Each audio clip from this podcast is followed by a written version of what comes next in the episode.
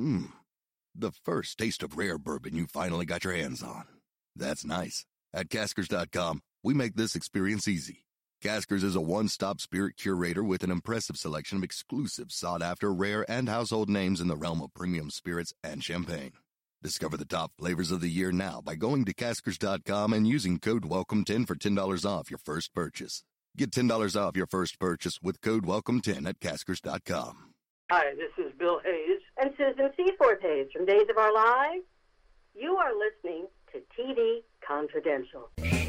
And Turn On was actually, one day I'm going to run Turn On. It was actually a hell of a television show. Hi, boys and girls. It's time to turn on. It all happened inside a white ball with shadowless light, which gave us an infinity. And uh, the whole idea was to arrest the viewer's attention uh, without really having them comfortable in a place. They were just there.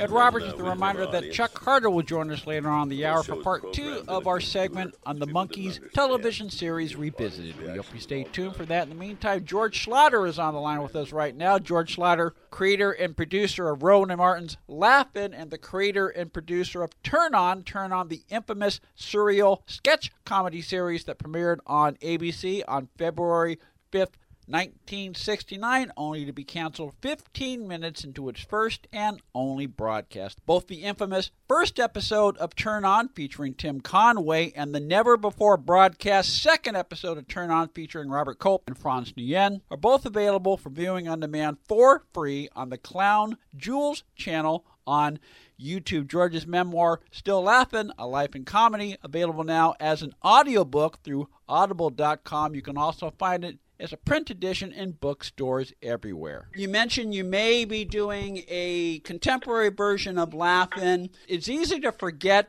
that George brought back Laugh-In late seventies, and it was the first show to feature Robin Williams to a national T V audience. How did you discover Robin Williams? It was on the street in San Francisco, barefoot, with a straw hat and overalls, and he had a fishpole out over the audience, and he said he was fishing for assholes.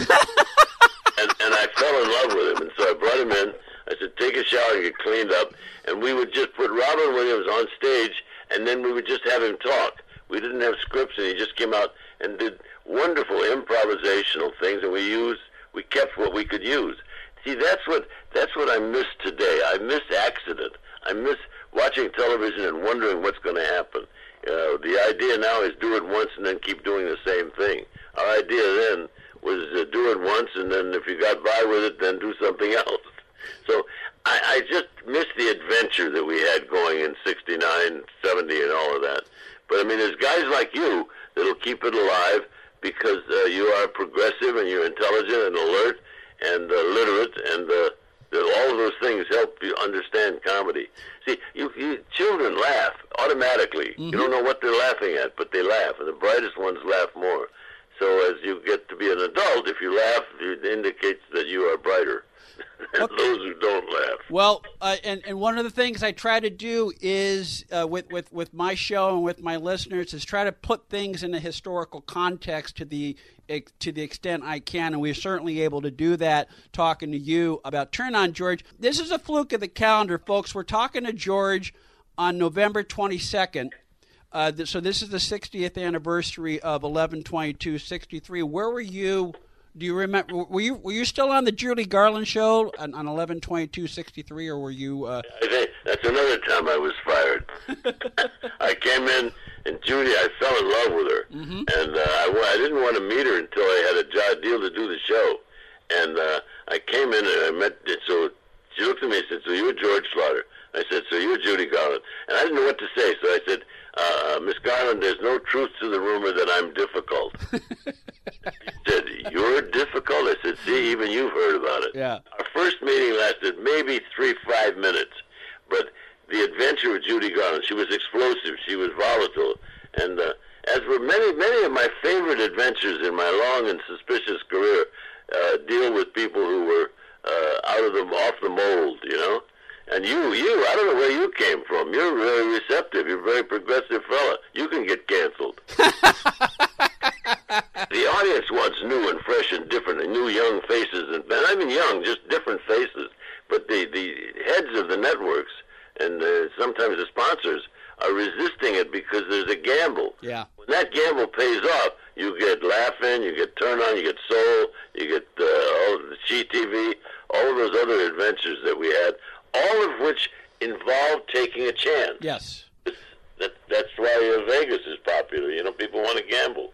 Well, much of what I did was a gamble.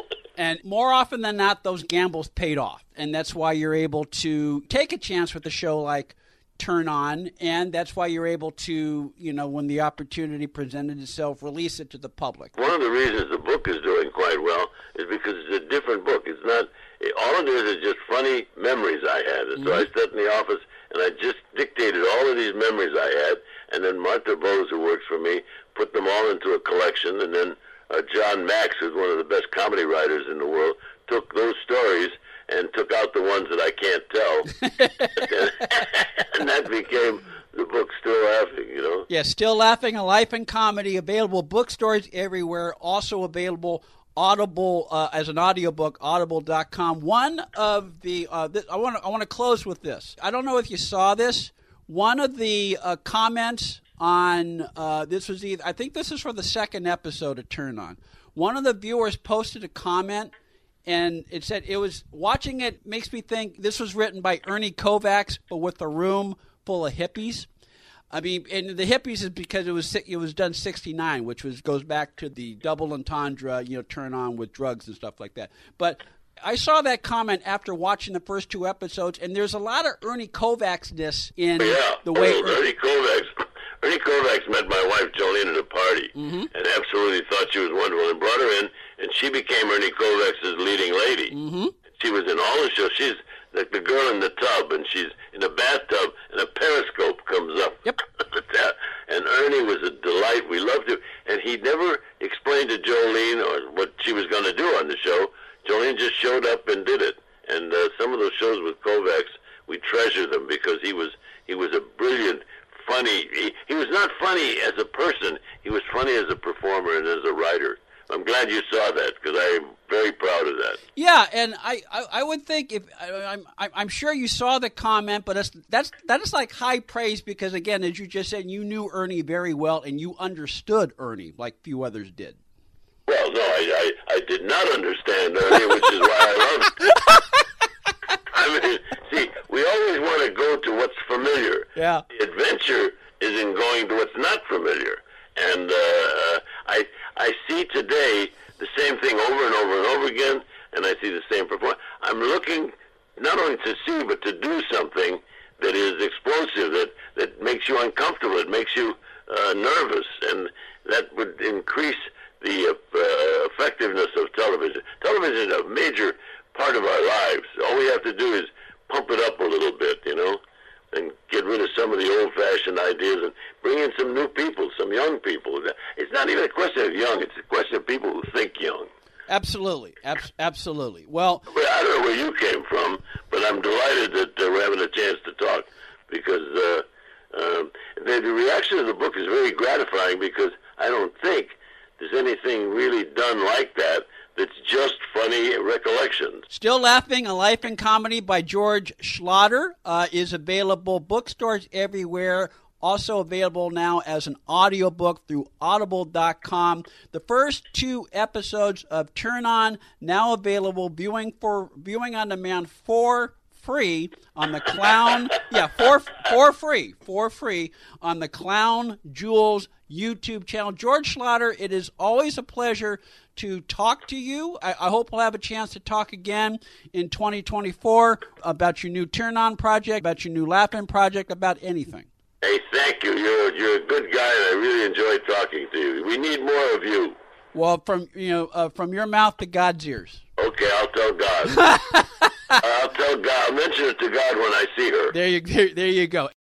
One more item. Save the dates. Join Coda Life and Welltime as they kick off the new year with their amazing Radiance Retreat twenty twenty-four, January nineteenth through January twenty-first in the beautiful beach town of Malibu, California. Radiance Retreat twenty twenty-four is a weekend of wellness, healing, and stillness that will help you reclaim your vibrancy, your power, and call back your energy. For more information, follow Coda Life Goddess on Instagram. That's C O T A, Coda Life Goddess on Instagram, Coda Life on Facebook, or visit coda life dot com. Be part of our conversation. If you like what you hear, have thoughts on this week's program, or have an idea for a future edition of T V Confidential, we'd love to hear from you. You can email us at talk at t v confidential dot net, talk at t v confidential dot net. You can also message us at facebook dot com forward slash t v confidential, x dot com forward slash t v confidential, or at T V Confidential on Instagram. And if you're listening to us on the T V Confidential podcast, please be sure to hit the subscribe button. This portion of T V Confidential is brought to us by our friends at Front Porch Realty, the community of realtors in the Northern Bay area of California that is committed to finding the solution that is best for their clients. Whether you're a first-time home buyer or looking to sell or lease your property in Northern California, call Karen Strain at four one five, eight eight six, seven four one one or visit front porch realty group dot com for more information on how they can help you.